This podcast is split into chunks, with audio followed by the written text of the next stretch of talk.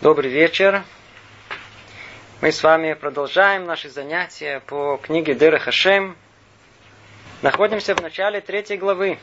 Она называется «О роде человеческом». Давайте начнем сразу же с текста. Напомним, что мы разобрали в прошлый раз в скобках. И хочу выразить надежду, что все наши слушатели текст книги держат перед собой. У нас не лекции, а занятия по книге. Мы находимся в самом начале. Сказано так. В начале третьей главы.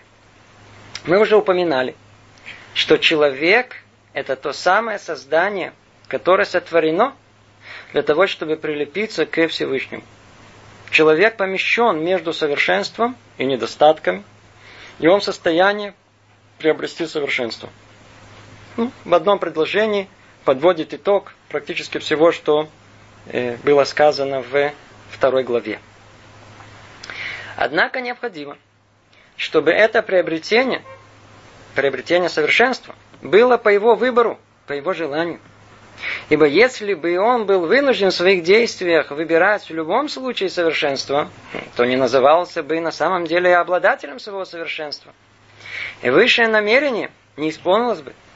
Поэтому было необходимо поставить это в зависимость от его выбора, чтобы его склонность к обеим сторонам была сбалансированной, и он не вынуждался выбирать одну из них.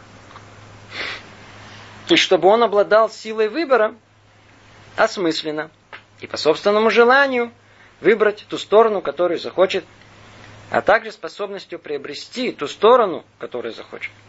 Поэтому сотворен человек с добрым началом, Ецаратов, и злым началом, Ецарара, есть у него свободный выбор склониться к желанной им стороне.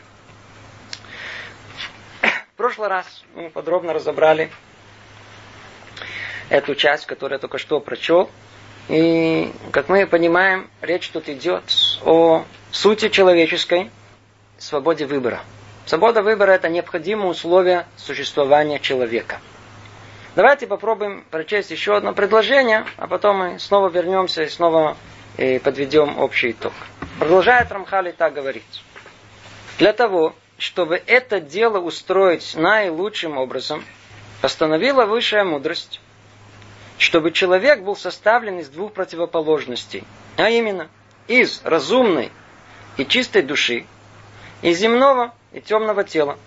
Причем каждый из них по природе склоняется в свою сторону. Тело склоняется к материальности, а душа к духовности. Ну, обратите внимание, после того, как была сотворена в мире реальность совершенства, с одной стороны, и недостатка его, с другой стороны – и это творение, для которого весь мир был сотворен, было поставлено посередине, между реальностью совершенства и недостатка. Для чего все это было? Чтобы была у нее возможность выбрать самому реальность совершенства и устраниться от реальности недостатка. Как это произойдет? В том случае, когда в нем самом будет что-то, что будет толкать его с одной стороны к совершенству, а с другой стороны к недостатку. Другими словами, что мы видим? Уже из того, что в мире есть реальность совершенства и недостатка, исходит, что и сам человек должен, обязан состоять из таких же компонентов. Для чего? Чтобы какая-то часть в нем хотела бы стремиться к совершенству, а какая-то к э, недостатку. По этой причине человек сотворен из двух противоположностей. Каких? Каждый из нас чувствует и понимает. Есть в нем тело материальное, которое тянет ко всему материальному, то есть к реальности недостатка. А с другой стороны есть душа духовная, высокая, которая будет стремиться к реальности совершенства. И вот тогда будет борьба между душой и телом. И если победит душа, Сейчас дальше будем э, увидеть, что произойдет. Не дай Бог победит тело, тоже разберем, что может произойти. На данный момент мы только разобрали, что для того, чтобы осуществился замысел творения, необходимо, чтобы у этого творения, у человека, была свобода выбора. Для этого целая система невероятная сотворена для этого. колоссальная реальность совершенства и недостатка. Это, в принципе, весь мир, котором есть из того, что мы впоследствии назовем и добро, и зло. И сам человек состоит из тех же компонентов. Из духовности и материальности, из добра и зла. И, соответственно, он будет тянуться, каждый к своему, как тут сказано. Тело будет склоняться к материальности, а душа к духовности. Давайте снова прочтем только это предложение, чтобы окончательно его понять. Снова, для того, чтобы это дело устроить наилучшим образом, имеется в виду возможности выбора, постановила высшая мудрость, чтобы человек был составлен из двух противоположностей, а именно из разумной и чистой души, из земного и темного тела. Обратите, кстати, внимание на эти определения – Э, нам это все кажется некие эпитеты, а ведь тут точное описание всего идет. Разумной и чистой души. Душа, да, должна нести в себе потенциал разума. Но этого еще недостаточно. Он должен быть каким? Он должен быть чистым и ясным. Разум относится к деятельности мозга, если можно так же сказать. А чистота относится к тому, что мы называем хорошие человеческие качества. И они, они должны быть чисты. А с другой стороны, тело, что нам дает? Дает нам телесное, сильные вожделения телесные, которые э, есть у человека. Плюс еще есть темнота. На самом деле тут сказано темнота, а гуф ахур. Если мы переведем слово хур, это хур это э, муть. Мутное тело. Оно мутит, как в омуте. Это тоже относится к тем самым, с другой стороны, противоположным, нехорошим человеческим качествам. Мы видим, как есть две полные противоположности. Одна, которая тянет э, э, к реальности совершенства, а другая к реальности недостатка. Давайте снова попробуем подвести общий итог, что тут сказано, прежде чем мы дальше пойдем.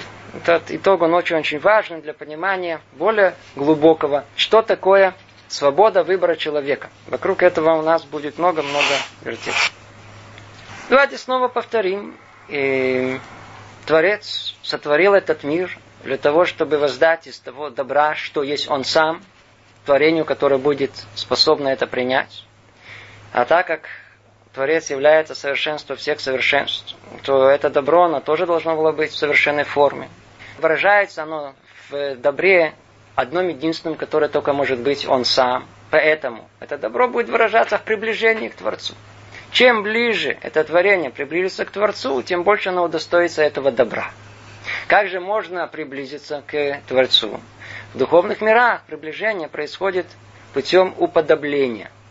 Получается, что чем это творение, то есть человек, будет более подобен реальности Творца, тем больше он приблизится к нему. В скобках заметим, что мы часто употребляем тут много терминов, э, которые очень похожи друг на друга, но все они тождественны. Например, когда мы говорим о понятии совершенства, то ну, как только мы добиваемся совершенства, это значит, что есть э, подобие Творцу. Как только есть подобие Творцу, это означает, что есть близость к Нему, слияние с Ним. А если это так, то осуществляется цель творения. А если это так, то это творение, то есть человек получает вечное наслаждение. Можно об этом говорить и так, и так, разными словами. Все зависит, на каком уровне мы это описываем. Так или иначе, что мы сказали, Творец является совершенством всех совершенств. Ну, чтобы уподобиться ему, что нужно человеку? Стать также совершенным. Также совершенным. А как человек устроен, как мы сказали, что в нем наблюдается прямо вот первым таким взглядом невооруженным? Что в нем есть? Первое – тело с его телесными желаниями. Второе – это самое э, центр эмоций, мы можно сказать, человеческих качеств. Но за ними стоит, э, э, как дальше мы сейчас увидим, понятие желания. Это центр человека. Там все концентрируется посередине. Называется желание человека. И над ним э, разум человека. Мы уже это неоднократно повторяли, как бы три этажа деятельности человеческой. Так вот, совершенство должно охватить все три уровня. И это очень-очень важно понять. очень важно понять. Ведь чем больше человек достигнет совершенства, и в принципе это вся цель его появления в этот мир. Мы сейчас не говорим о чем-то абстрактном, речь идет о каждом из нас. Мы появились в этот мир для одной единственной цели – стать лучше, стать совершеннее. В теории максимально. А на практике уж как получится, будем стараться всеми силами. В чем это должно совершенство проявиться? Конкретно, например, в мысли. Обратите внимание. Что там в мысли должно произойти? Что есть разум Творца? Где его можно найти тут, в этом мире? По-видимому, в том, что он нам передал. Что он нам передал? Тору. Если мы сможем погрузиться в Тору, будем размышлять категориями Торы, будем всецело э, жить ею, освоим ее по-настоящему, начнем размышлять, как Тора размышляет, то, по-видимому, наше мышление уподобится мышлению Творца. А если это так, то в этой области мы станем, станем подобны ему. А, как здорово и прекрасно. Это есть совершенство человека, и тем самым его единство с Творцом в области разума, на уровне разума. Теперь спустимся на этажом ниже. Там что? Есть желание человека, продиктованное его человеческими качествами. Как плохими, так и хорошими. Что тут нужно? Что нужно развивать? Положительные человеческие качества. Почему? Мы знаем, что Творец управляет 13 мерами милосердия. Есть даже целая книга, написал ее один из великих каббалистов, и Кардивира, называется Томер двора, и там подробно разбираются все эти 13 составляющих милосердия Творца. Ну, если Творец он таков, то нужно идти по этому пути уподобления. И человек должен уподобиться Творцу в этих качествах. Если он милосердный, то и мы будем милосердны, он долготерпив, и мы будем долготерпивы. И так, по списку. Если нам удастся это добиться, то мы уподобимся Творцу. И тогда что? Тогда получается, что желание Творца становится желанием человека. О, это то, что мы искали. В этом и есть совершенство. И снова тем самым единство на уровне желания. И третий уровень – это уровень действия. Тут, видите, тоже есть много э, философов-теоретиков, которые бы хотели бы, очень бы хотели бы, чтобы все размышления о Боге остались на уровне теоретическом. Чтобы можно было только болтать об этом, говорить, рассуждать, но ничего не делать. Но скажите, будет ли в этом уподобление Творцу? А ну скажите, лабдил элеф абдалот. Творец, он также на уровне и умозрительной. Сотворение мира, оно осталось на уровне идеи, в потенциале. Вовсе нет.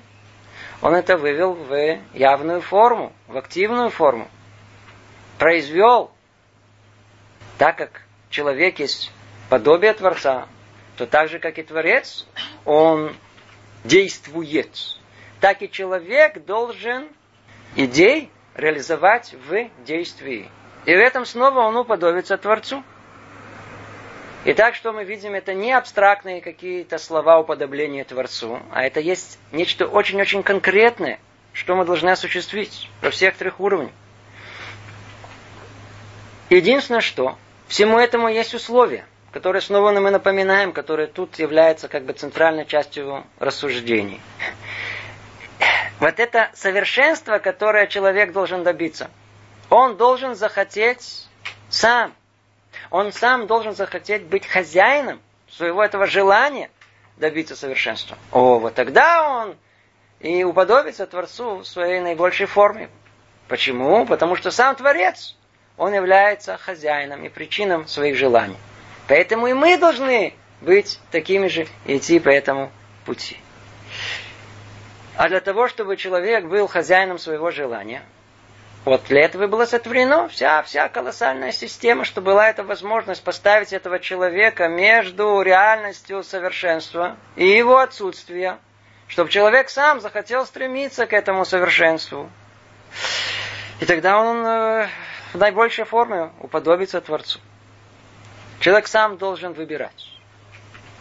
Другими словами, там внутри человека должна находиться какая-то сила, которая пробудет его и выбрать путь к совершенству. Желать этого. Так мы подобрались к тому, что в человеке обязана быть точка выбора. Он должен сам выбрать это совершенство. Для этого Творец сотворил его, как мы сказали, из двух составляющих.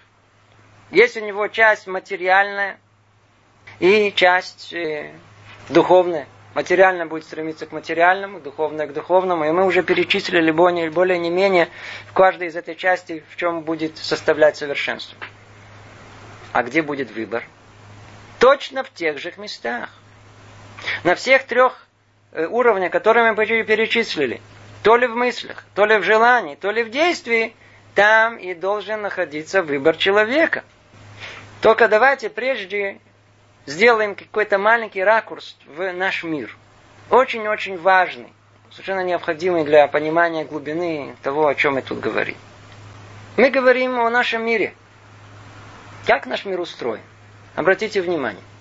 Есть в нем одна универсальная сила, которую и ученые, они ее понимают, описывают, могут прекрасно посчитать. Но никакого понимания, даже приблизительно, не имеется, для чего она существует. Это называется сила притяжения. Что за сила притяжения? Обратите внимание, как она работает прекрасно во всем мире. И только часть ее, она почитана, а вся остальная, она только, даже не обращаем на нее внимания. Рассмотрим мир материальный. Смотрите, как он работает. То ли в микромире, то ли в макромире. То ли на уровне атома, то ли на уровне планетарной системы, Солнечной системы. Все работает одинаково. Есть ядро, которое притягивает как к себе. Обратили внимание, весь мир устроен по одному единственному принципу. Как? К себе. Атом хочет притянуть электроны к себе. Солнце хочет Землю к себе. Все хотим к себе. Растительный мир чем занимается? Как только погрузил свои корни в землю, для какой цели? Одно единственное – взять. Ничего не дать. Он, он, он забирает оттуда воду, минералы, все. Ест, ест, ест. Но кто над растительным миром есть? Мир животный. В скобках, заметим, он включает и человека. Чем они занимаются? Они просто потребители. Что есть вокруг? Все потребляют. Воздух? Отлично, бесплатно.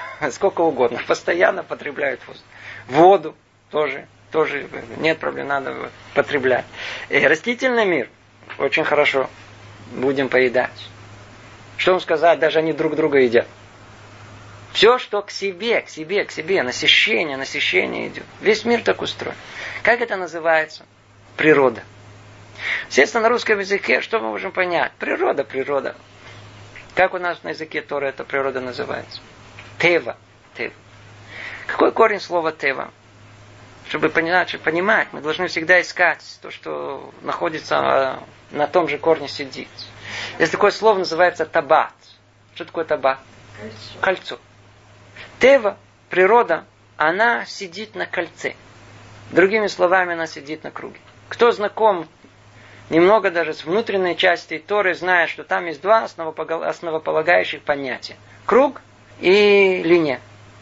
Так вот, э, круг, круг, это кольцо, это прообраз того, что э, есть в этом мире на уровне материальном. То, что я сказал, надо понять, потому что на самом деле этот принцип находится во всех духовных мирах точно так же. А круг он начинается с одной точки, и он замыкается на самому себя. Там нет выхода. Он становится самодостаточным. Что называется, в любом, из любой точки ты выйдешь, к себе приедешь. Все для себя. Человек во всем этом находится. Человек находится в природе. Мы видим, что он часть природы. Как мы это все называем? Можно назвать словом более понятным, тем, что мама там нас все время попрекала. Что говорила? Эгоист. Что значит эгоист? Человек хочет постоянно себе, себе, себе. Все устроено с посредством законом притяжения. Притягивает только в одну сторону. Все всасывает к себе. Человек, он всецело эгоист. Обратите внимание, что кроме всего его потребностей физиологических, которые он всасывает из окружающей среды к себе и только к себе, вот обратите внимание, зачем человек бежит всю свою жизнь? Всю свою жизнь. Всю свою жизнь человек бежит только для двух вещей. Для богатства и для почести, уважения. Скажите, это ему, кстати говоря, нужно для жизни? И ни то, ни другое не нужно. Но он посвящает всю свою жизнь, чтобы то ли разбогатеть, то ли удостоиться почести. А в основном и того, и другого. Вся жизнь этому посвящена. Если только подумать, чем мы занимаемся, для чего, все разговоры, деяния, беготня туда-сюда.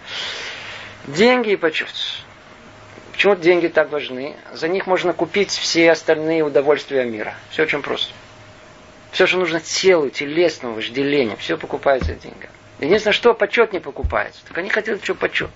Человек бегает всю свою жизнь за этим. Что это все это? Для кого? Для себя. Все для себя. Человек, он полный эгоист. Полный эгоист. Сила притяжения в одну сторону работает. Более того, даже когда человек делает доброе дело, да, доброе дело делает. Я пошел кому-то помог, слово хорошее сказал. В конечном итоге все это для тоже из такого расчета эгоистичного получить похвалу, чтобы о нем хорошо подумали, чтобы выглядел достойно в глазах других людей. Доставляет удовольствие. Получается, что человек какой-то, он крутится в основном в мире необыкновенно эгоистично. Все к себе, все к себе. И казалось бы, он там должен остаться. И в этот мир эгоизма, который мы перечислили, мир притяжения, мир круга, мир этой природы, где все как водоворот, все, все, все, все, только чтобы утонуть. Вот этот мир, это и есть мир материальный, мир недостатка. Все время говорили, реальность недостатка, что за реальность? Все, что мы сейчас перечислили, все, что к себе, это реальность недостатка. Это все, что уводит нас от Творца. Не дает нам к нему приблизиться. Это эгоизм человека. Ну, что нужно сделать? Есть у человека уникальная возможность. Она дана ему и, в принципе, определяет его как человека и отличает его от всего остального, что есть в этом мире. У него одного единственного есть возможность выйти из этой э, тотальной системы эгоизма и превратиться в альтруиста. Творец в своей природе каков? Альтруистичен. Он всецело натина, он всецело воздаяние. Он только дает, он не берет. Человек заранее поставлен в систему недостатка, эгоизма, для того, чтобы он мог превратить сам себя и захотеть превратить себя в дающего, в человека альтруистичного, который способен думать о других, давать им. В этом и будет самое колоссальное уподобление Творцу а тем самым приближение к Нему, а тем самым исполнение цели своего появления в этот мир, и тем самым удостоиться высшего блаженства и удовольствия, которое может, в принципе, быть в этом мире. Видите, какой, какой интересный расклад у нас получается. Есть у человека эта возможность. Хотя человек всецело в это погружен, приходит Ура и говорит, ты будь человеком. будь человеком! Даже в явной форме она говорит, у тебя есть возможность, тебе дал Творец. Выбор между добром и жизнью, и выбором между злом и смертью. Выбирай, выбирай. Дано человеку. У человека есть возможность вырваться из этого необыкновенного болота эгоизма всего мира. Можно выйти из него. Даны ему эти силы. Надо только что? Надо захотеть. Надо только захотеть, надо только выбрать. Ну, теперь мы, может быть, больше поймем, а как выбор этот произойдет конкретно? Как этот выбор произойдет? О, напомним, в прошлый раз говорили, лучше еще раз напомнить, это очень-очень важно, очень важно понять, что такое выбор. Чтобы мы не остались на уровне идей и лозунгов. Три составляющие человека, ну, три составляющие выбора. Первый выбор, с чего все начинается? Начинается все с головы, как ница. Тут вот отсюда все начинается. С головы. Что тут? Первый выбор надо сделать между истиной и ложью. Разум человека способен осознать весь этот мир, как вот мы сейчас говорим, вот, вот он в состоянии понять, осознать, что все эти э, прелести в кавычках этого мира, эти прелести, они ложные они материальны, они уводят меня от цели этого мира. Разум способен осознать. Он способен осознать, что в мире хорошо, что плохо. Точнее, он это осознает на уровне, что есть истина, а что есть ложь. Истина это только сам Творец и то, что приближает Творцу и к цели творения. Ложь то, что уводит меня от Творца, то, что уводит меня от цели творения. Разум способен все это понятие осознать. Ну что, есть у него противник. Если у него, видите, тут сказано, Ецарара, на этом уровне в чем он выражается? Он выражается в противоборстве, колоссальном, невероятном. Это война страшная, которая идет у нас на этом третьем уровне между разумом и воображением человека. Кто выиграет, с этого все начинается. Где человек будет жить? Будет жить в мире истины. О, разум ему раскроет истинный мир. Не всяком сомнении. А разум соотносится только с реальностью этого мира. С истиной. А его соперник, оппонент вечный, воображение. Воображение на языке Тары слово «димайон». Подобие. Что значит подобие? Подобный, но не настоящий. Это как есть в уравнении один ответ. Правильный, истинный. А сколько есть неправильных? Бесконечное количество возможностей. Точно так же есть на одну истинную картину бесконечное возможностей воображаемых картин. Воображение, оно соотносится не с тем, что существует, а с то, что не существует. То, что только воображаемо, только виртуально, не находится в этом мире вообще. Это мир лжи. И вот представьте себе, человек находится в постоянной этой борьбе, где ему надо выбирать, то ли идти за истиной, которую может раскрыть только разум, то ли за ложью, которая является продуктом воображения. За кем мы пойдем? Мы можем выбрать. Уже, уже на этом уровне мы должны выбирать. Сколько есть демьёйность, как у нас, сколько есть всяких разных фантазий, которые человек себе построил. Зачем только он уже не шел, за какими измами он только не, не, не, не ходил. На уровне идей, на уровне философии. Пройдитесь по всей человеческой истории. Зачем он не? Первый выбор, который человек должен сделать, это выбор очень-очень существенный, это выбор на уровне разума. Ну, на, на, на уровне разума. Чтобы победить свое воображение. Уже хотя бы тут, чтобы было ясно, что из истины, а что из лжи. Что приблизит его к Творцу, а что удалит его от э, самого Творца. И это самый первый уровень. Тут проходит этот первый шаг выбора между истиной и ложью. Ну, отлично. Предположим, что прояснилось нам, что есть истина. Разум четко, ясно рассмотрел. Отлично. Что после этого? Спускаемся на один этаж ниже. Теперь что должно произойти? Человек должен захотеть сам эту истину. Что ему поможет? А что его оттолкнет? Ему помогут, естественно, добрые, хорошие качества. Скромности, доброты, милосердия и так далее. Что его оттолкнет? Оттолкнут все плохие человеческие качества. Высокомерие, гордость, зависть, стремление к почету, стремление к власти – гнев, много нехороших человеческих качеств, которые могут нас просто увести от этого выбора между этими двумя состояниями. Итак, выбор должен произойти у нас в желаниях. Мы должны захотеть пойти за разумом. Но, увы, плохие человеческие качества нам не позволят это сделать. Мы не хотим. Не захотим это сделать. Ну, давайте предположим, что нам каким-то образом удалось перебороть свои плохие человеческие качества. Каким-то образом все-таки да, удалось это сделать. Что дальше произойдет? Человек, после того, как он даже это захочет, вы думаете, что он это сделает? Уже захотел! Результата никакого. Почему? Это почему-то непонятно как не дошло вообще до его желания это исполнить. Точнее как, желание может есть, я за. Но почему-то рука не поднимается. Ноги совершенно не двигаются. То есть, все остается в такой потенциальной форме. Я очень хочу, но не более того. Давайте на каком-то самом простом примере избитом, мы уже много раз это проделывали. Э, человек утром проснулся. И он знает, что ему нужно встать, предположим, на молитву. Я Подчеркиваю, что именно на молитву, потому что, например, поехать куда-то отдохнуть, у него проблем нет, он встанет, и никакого выбора не происходит, как мы дальше увидим. И вот, когда чуть-чуть разум вернулся к нему, прояснилось что-то, он понял, осознал, где истина, где ложь. Что есть истина? Встать. Что есть ложь? Остаться в постели. Очень хорошо.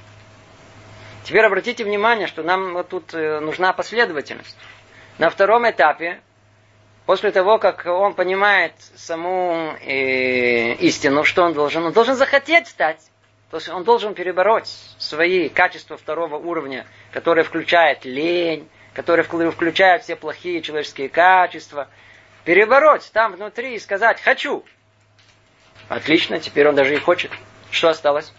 Осталось теперь встать, чтобы он оказался вообще э, хозяином своего тела. А то бывает о том, что вроде бы мысль хорошая, и даже желание есть, но только это совершенно не влияет на, на, на, на, тело. Как раз у нас это происходит. И давайте предположим, что этот человек, он в мозгу понимает, что такое, что такое истина, что такое ложь. На уровне души, в желании он разобрался, что добро, что есть зло. На этом уровне, на этом сердечном уровне это выбор между добром и злом. Но не встал. Что тогда? Выбор произошел? Это нам самое важное, что надо понять. Выбор произошел? Не произошел.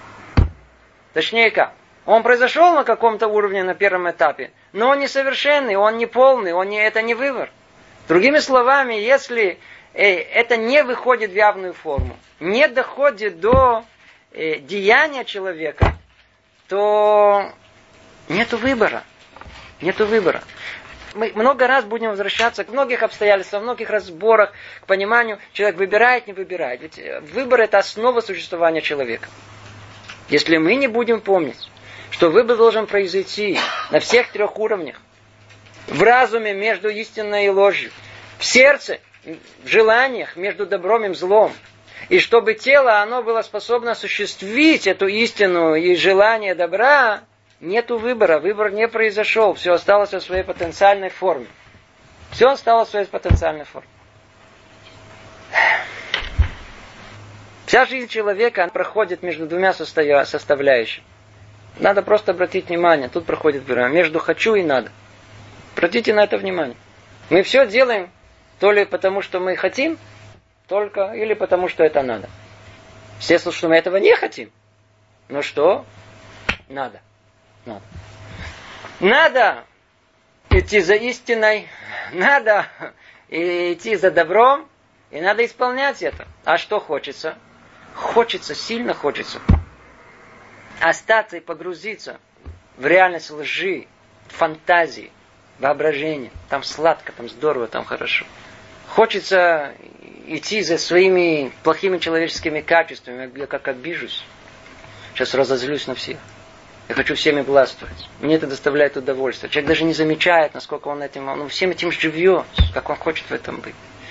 И естественно, что он хочет выполнять только желание животное своего тела. Ну, что делать? Это, это... А что надо? Надо наоборот. Все наоборот. Надо подчинить, подчинить свое тело и качества человеческие, и фантазии свои, разум, истине и добру. Вот тут, может быть, больше поймем, если кто-то пробудится спросить такой вопрос. Второе, вот мы процитировали, сказано. Что сказано? Выбирай у Бахарта сказано выбирай. Выбирай между чем и чем. Между добром и жизнью, и между злом и смертью. Теперь я хочу спросить вас, люди здравомыслящие, скажите, кто-то хочет выбрать э, давка зло и смерть? Поднимите руки. Никто не хочет выбирать. Что за, что за вопрос о, о, о выборе? Какой тут выбор? О чем тут речь идет? Надо уметь читать Тору. Выбор между чем и чем между добром и тем, что человек считает, что это добро. То есть между фантазией человека, что это добро, и истинным добром. Там проходит этот выбор. Человек просто не понимает, что та самая фантазия, что это добро на самом деле является для него самым большим злом. Это выбор. Человек считает, что для него это, это, это жизнь. Вот это же. А на самом деле это смерть. Проводил все время э, э, примеры, ребята учились, в, в, в месте, где там э, уроки днем э, были по Торе, и потом учились еще всяким разным технологическим наукам. Все время жаловались. Нет жизни. А когда жизнь начинала? Где-то часов вечером, где-то так, часов в 10 вечера. С утра до 10 вечера все ходили сонными, а с 10 вдруг у них, знаете, такой какой-то вдруг прилив сил, как вернулись к себе в общагу. А, и пошло, музыку включили. Жизнь началась. Вот смотрите, как все перевернуто с ног на головы. Для них, в принципе, жизнь, когда пустая, которую они не вспомнят никогда. Она когда? Вот это жизнь. Какая жизнь? Это смерть. А то, что они считали смертью, это и жизнь. Это то, что на основе этого они теперь построят всю, всю, всю последующую жизнь.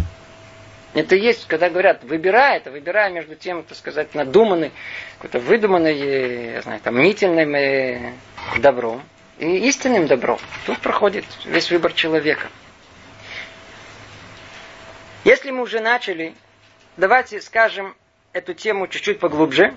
Мы ее еще будем разбирать. Но так как она фундаментальная и центральная, лучше разобрать 10 раз, чтобы она как-то уложилась в нашей голове. Давайте попробуем понять тему э, выбора, углубиться в нее, чуть поглубже. Где проходит вообще свобода выбора? Давайте начнем с э, того, что в мире вообще считалось, что у человека нет свободы выбора. Я не знаю, мы тут говорим об этом так, знаете, так легко и свободно, и совершенно очевидно, а вот э, человечество так не считало. Во-первых, весь мир всегда считал о том, что судьба человека всецело в руках Творца, в руках Бога, и все предписано им. От начала до конца. Другое мировоззрение говорило, что все в руках звезд, астрология. То есть жизнь заранее предписана. Есть в мире так называемая предопределенность. Предопределенность. В мире все предопределено. Есть еще третье мнение, которое оно более современное, которое тоже считает, что все у человека предопределено. Что все мы получаем через гены от своих родителей. И мы все эти качества и все поведение наше, оно заранее все известно, все ее можно предвидеть, почему гены такие такие. Сейчас расшифровали человеческий ген, он вообще, иди знаем, может сейчас предвидят вообще каждое наше деяние. Современные представления вообще отвергают понятие свободы выбора вообще. Как мы видим со всех сторон, и особенного шанса человеку не дают быть человеком.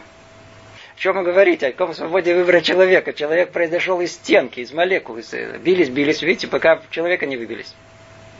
Какой выбор может быть у случайной э, совокупности молекул? Абсурд. И так действительно всегда думали. Что вам сказать? Единственное, что в мире человеческая история, человечество сами проделали эксперименты необыкновенные, которые доказали все обратное. Один, может быть, приведу вам всем известный, я вот тоже его неоднократно уже приводил.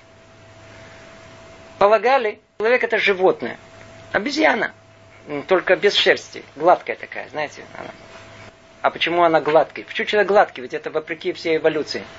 Когда не задумывались. Один написал, что, по-видимому, надо предположить, учитывая постепенно эволюционные изменения, что человек долгое время провел в воде или в жарком климате. Ученый. Слышите?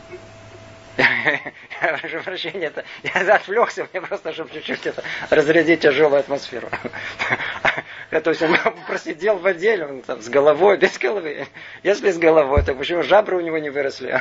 А если какого надо было сидеть это, это, это по голову, что, что он там делал так долго, чтобы у него сошла вся шерсть? Понятно, в жарком климате, а почему тогда этих у обезьян в тропическом климате тоже эта шкура не, не сошла? Так или иначе, человек обезьян обезьяна, пусть будет тут обезьян. И тогда что? Полагает, что если мы уберем все эти разные биты-шмиты, которые человек себе построил, весь человеческий, я знаю, условности отношений. Есть такое понятие джентльмен. Там, то нельзя, это нельзя. Человек. В мире, с которым мы пришли, оттуда, оттуда. Джентльмен это был пример такого чего-то необыкновенного. Это человек. И вот полагали, что если возьмут джентльмена, и возьмут какого-то самого, знаете, дикаря, племени какого-то тумба-мумба, и начнут им не давать пищу, начнут морить и голодом. Они оба одинаково станут двумя животными, которые, если кинуть им кусок хлеба, они просто перегрызут друг другу глотку за кусок хлеба. Это было общепринято, ясно, совершенно понимание, что так должно быть. Ну вот, пришел этот самый невероятный эксперимент, который поставило человечество. И во времена, когда понятие еврей прекратило нести себе смысл человек, да, то евреев посадили в концлагеря. И там вдруг выяснилось вещь невероятная. Их стали морить. Там стали их э, унижать самыми невероятными образами, которые только может быть. И что тогда э, могли предположить? Что все должны превратиться в обезьян. Должны превратиться в животных, которые будут убивать друг друга за кусок хлеба. И что оказалось? Оказалось, что действительно люди превратились в животных. Но чудо, не все. Часть из них оказалась людьми. И вопреки всем прогнозам, вместо того, чтобы превратиться в животных, они остались людьми. Они готовы были умереть, только чтобы не превратиться в животных. Чтобы не потерять свой человеческий облик. Тут речь идет о точке выбора, о том, что человек может стать животным. Это очень легко сделать. Надо только ничего не делать, он, не в всяком сомнении, он, он, он отпустится до уровня животного. Поэтому у нас и говорят, что обезьяна – это человек, а не наоборот.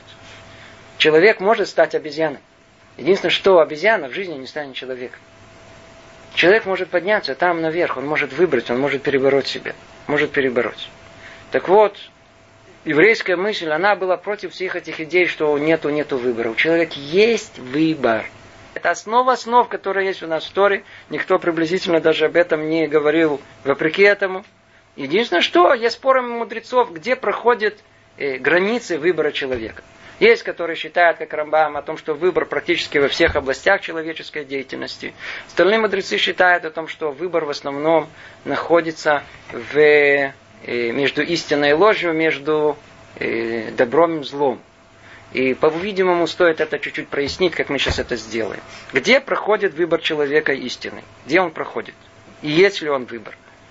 На самом деле надо знать, после всего, что мы сказали, что человек это действительно звучит хорошо. У него есть возможность выбора. И это то, что делает его человеком. Все верно. Но на самом деле человек практически не выбирает. То есть практически правы те самые, которые утверждают, что все предопределено, и человек полностью находится в руках э, э, предопределенности. Астрологии назовите, как это угодно. Это вещь очень-очень глубокая. Тут явно тут мы это не, не, не разберем, но только основные выводы мы да скажем. Это очень-очень важно надо знать. Как это понять? Давайте сейчас поймем чуть это поглубже. Рав Деслер в своей книге Мехтав Ильяву написал Кунтрас очень-очень важную статью, где он подробно разъясняет это. И он так говорит. На что подобен выбор человека? Он говорит, приводит пример. Это подобно войне двух государств. Спрашивает он вопрос. Где происходит война? Везде? Вовсе нет. Когда два государства начинают воевать, то война происходит где? На линии фронта. И там, на линии фронта, эта линия может двигаться в эту сторону, потом в другую сторону. Тут захватили, там назад отбили. Двигается. Но там, где, что называется, территория захвачена, она уже полностью захвачена. Как она у нас называется? Тыл. Она уже наша. Это называется в тылу. Стратегическое пространство. Мы уже там находимся. Там войны не происходит. Там уже полное спокойствие, все идет по намеченному плану. Точно так же и в войне внутри человека. Там также происходит война. Происходит ли эта война везде? Ответ вовсе нет. Вовсе нет. Во-первых, я не знаю, если вообще война происходит.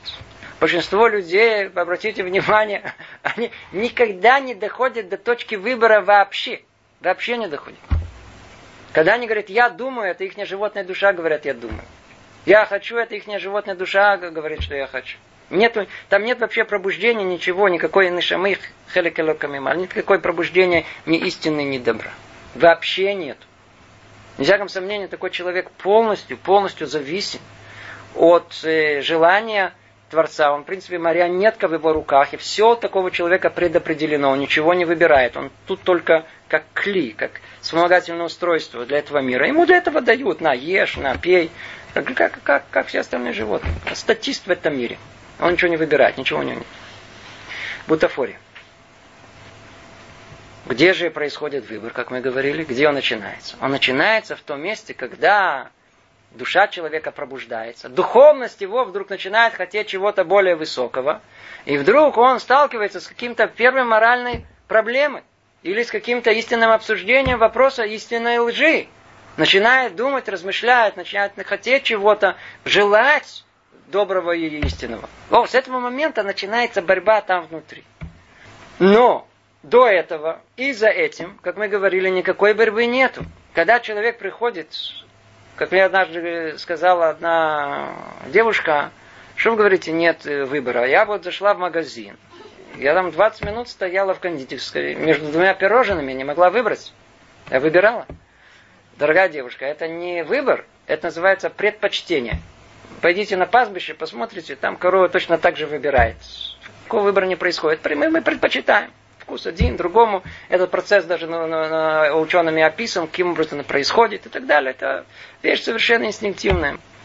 То есть, когда мы выбираем, где хорошо провести время, остаться дома, посмотреть, э, э, э, поиграться на компьютере или пойти куда-то погулять, это тоже не выбор. Что одеть, какую одежду, это не выбор. Все это предпочтение. Человек живет всю свою жизнь, не выбирая. Он просто предпочитает одно удовольствие другому. Не более того. Это даже и включает и выбор на уровне, какую музыку я сейчас послушаю. Это на уровне, какое уравнение сейчас я решу. Буду заниматься я сейчас алгеброй или геометрией. Это предпочтение, это не выбор. Мы вообще ничего не выбираем. Не доходим до выбора. Выбор начинается с точки, когда появляется противоборство между добром и злом, между истиной и ложью, между стремлением к Творцу и от Него. Тут начинается, тут, тут, тут поле битвы, тут линия фронта. Или, как его называют, э, Равдеслер, точка выбора. Точка выбора именно с этого момента начинается она тут начинается. Она начинается с первого запрета, который человек берет на себя, с каких-то моральных устоек, которые человек принимает на себя, из э, зова совести, вообще, что это существует подобная вещь. Что-то, вдруг, вдруг, вдруг что-то, что есть какой-то противовес этому постоянному желаниям тела и, э, и плохим качествам и воображения. Есть какой-то противовес, что-то, что-то борется с этим. Тут начинается только истинная борьба. И поэтому выбор, выбор, он только-только между стремлением исполнить волю Творца, идти в сторону духовности. Почему? Потому что она бескорыстна. Для чего тебе? Многие говорят, а что вы, что вы религиозные? Видите, человек может как понять этот мир? Только согласно тому, что как он понимает. Помню, лет еще сколько, 15 назад тетя одна мне сказала, что, что, наверное, вам платят. Наверняка вам платят. Иначе, иначе а чего быть религиозным? Это совершенно непонятно. Для чего себя мучить? Чего не ездить в субботу на море? Объясните. Когда, когда и, и, и человек хочет выполнить волю Бога, ведь это, это самое неэгоистичное, что есть. А человек погружен в свой эгоизм. В отсутствие полного выбора, которого вообще может только быть. Он вообще не понимает, для чего это нужно, для чего это нужно. Мне это дает удовольствие, это для меня, это, это ко мне, ко мне, ко мне. Нет. Так для чего же тогда мне это надо делать? А когда человек вдруг пробуждается, это дело вопреки своей воле, и делает только для того, что, только потому, что Творец ему повелел, в этой точке начинается выбор. В этой точке война идет. А за этой точкой и до нее выбора никакого нет. Ниже этого мы просто погрязшие в свои желания – и не более того, предпочтение. За этой точкой, о, там тоже уже выбора не идет. Это называется захваченная территория. Представьте себе, человек э, выбрал каждый день молиться. И что вам сказать? Накладывать филин. Вначале это была невероятная борьба. Через полгода у него настолько это вошло в привычку, что это называется захваченная территория. Уже там борьбы нету. Там, в этом месте борьбы нету. А что там есть? А там есть уже как бы выполнение довольно-таки автоматическое всего того, что он уже приобрел. За это тоже что-то полагается, это не наша тема, что именно, но на факт тому, что там борьбы не происходит. И говорит Равдеслер очень необыкновенные важные вещи, которые нам нужно знать. Что любой выбор производит колоссальное влияние на весь мир. В первую очередь на человека, а впоследствии на весь мир. И как он работает? Очень просто. Если есть один раз и второй раз, то каждый раз это гораздо легче выполнить, чем предыдущий. В ту и в другую сторону. Это называется мецва горерет мецва, вера, вера. Доброе деяние, оно порождает желание сделать еще одно доброе деяние. Плохое дело тут же хочет еще раз больше плохое. При этом надо знать, что человек, если выполнил два раза нехорошее, то ему уже на третий раз уже он умерщвляет голос совести, который скажет, что это нехорошо. Приводил 10 раз, по-моему, этот пример, как э, кто-то, э, молодой человек, знает, а там э, сел э, в автобусе э, парнишка или девушка, и зашла бабушка. Классическая ситуация, я встану или не встану. Предложили, они слышали о том, что надо встать перед взрослым. И вот где бабушка вошла. И тут же борьба, самая настоящая. Тут выбор идет колоссальный. Тут же пошли потоком мысли, что бабушка вообще ходит. Что они дома не сидят, что не сидится дома со своими этими э, э, кошелками, они не э, тягаются. И вообще здоровая. Если могла доковылять, то значит здоровая сама постоит, ничего страшного. С другой стороны, ой, все-таки бабушка, надо уступить место. Так я встану или не встану? И работает это очень просто. Если один раз вы не встанете, второй раз вам будет очень легко усидеть, третий раз вы бабушку не заметите, в упор. Но если вы один раз встанете, вам гораздо будет легче второй раз встать, а третий это произойдет уже автоматом. Как только посмотрите, где бабушка, захочется самой встать, самому встать, тут же, на месте. Так это работает. По этой причине, говорит, эта тема отдельно, уже мы не успеваем ее сказать, что когда э, человек нарушает что-либо, или наоборот делает, выбирает что-либо, то его наказывают или поощряют за выбор, а не за само, а не за само деяние, которое этот выбор э, породит. Вы слышите? Это очень интересная вещь. За сам выбор. Давайте с точки зрения наказания. Например, человек один раз э, выбрал нехорошо. Выбрал нехорошо. И результат его было зло. Его не наказывают за зло, а за что? За то, что только выбрал не в ту сторону. Второй раз то же самое. На третий раз а, все, третий раз, а? Теперь уже, теперь уже не только за то, что он плохо выбрал, не в ту сторону, но и за порождение этого выбора, за само зло ты тоже будешь нести наказание. Это вещь очень глубокая. Ну, мы особенно не будем мы тут распространяться. Единственное, что еще нужно нас знать, если мы уже только чтобы получили какую-то завершенную картину, какая конечная цель свободы выбора человека? Конечная цель какая? Ну, дана нам свобода выбора. Для чего? В конечном итоге. Для чего? Ответ самый невероятный, кто э, не следил за ходом нашей мысли. Для того, чтобы мы сами выбрали, чтобы у нас не было свободы. Нам нужно перейти за ту самую границу, где есть борьба. Там, где уже этой борьбы нету. Для того, чтобы было ясно, четко и понятно, что единственным моим желанием является воля Творца. Единственное, что я хочу в этом мире, выполнить то, что Он мне повелевает. Это единственное, что я хочу. И это я выбираю сам. Исходя из полной свободы выбора. Я сам осознаю это моим разумом, я влияю на мое желание, и оно способно повлиять на деяние. И тогда есть общая единая картина, когда человек исправляет себя, становится более совершенным, тем самым он уподобляется Творцу, тем самым он приближается к Нему, тем самым он исполняет цель его появления в этот мир, тем самым он удостаивается вечного наслаждения. Ну, остановимся тут пока. Надеюсь, мы чуть-чуть эту тему свободы выбора немного только э, разобрали. Продолжим наше обсуждение в следующий раз. Всего доброго. Привет из Иерусалима.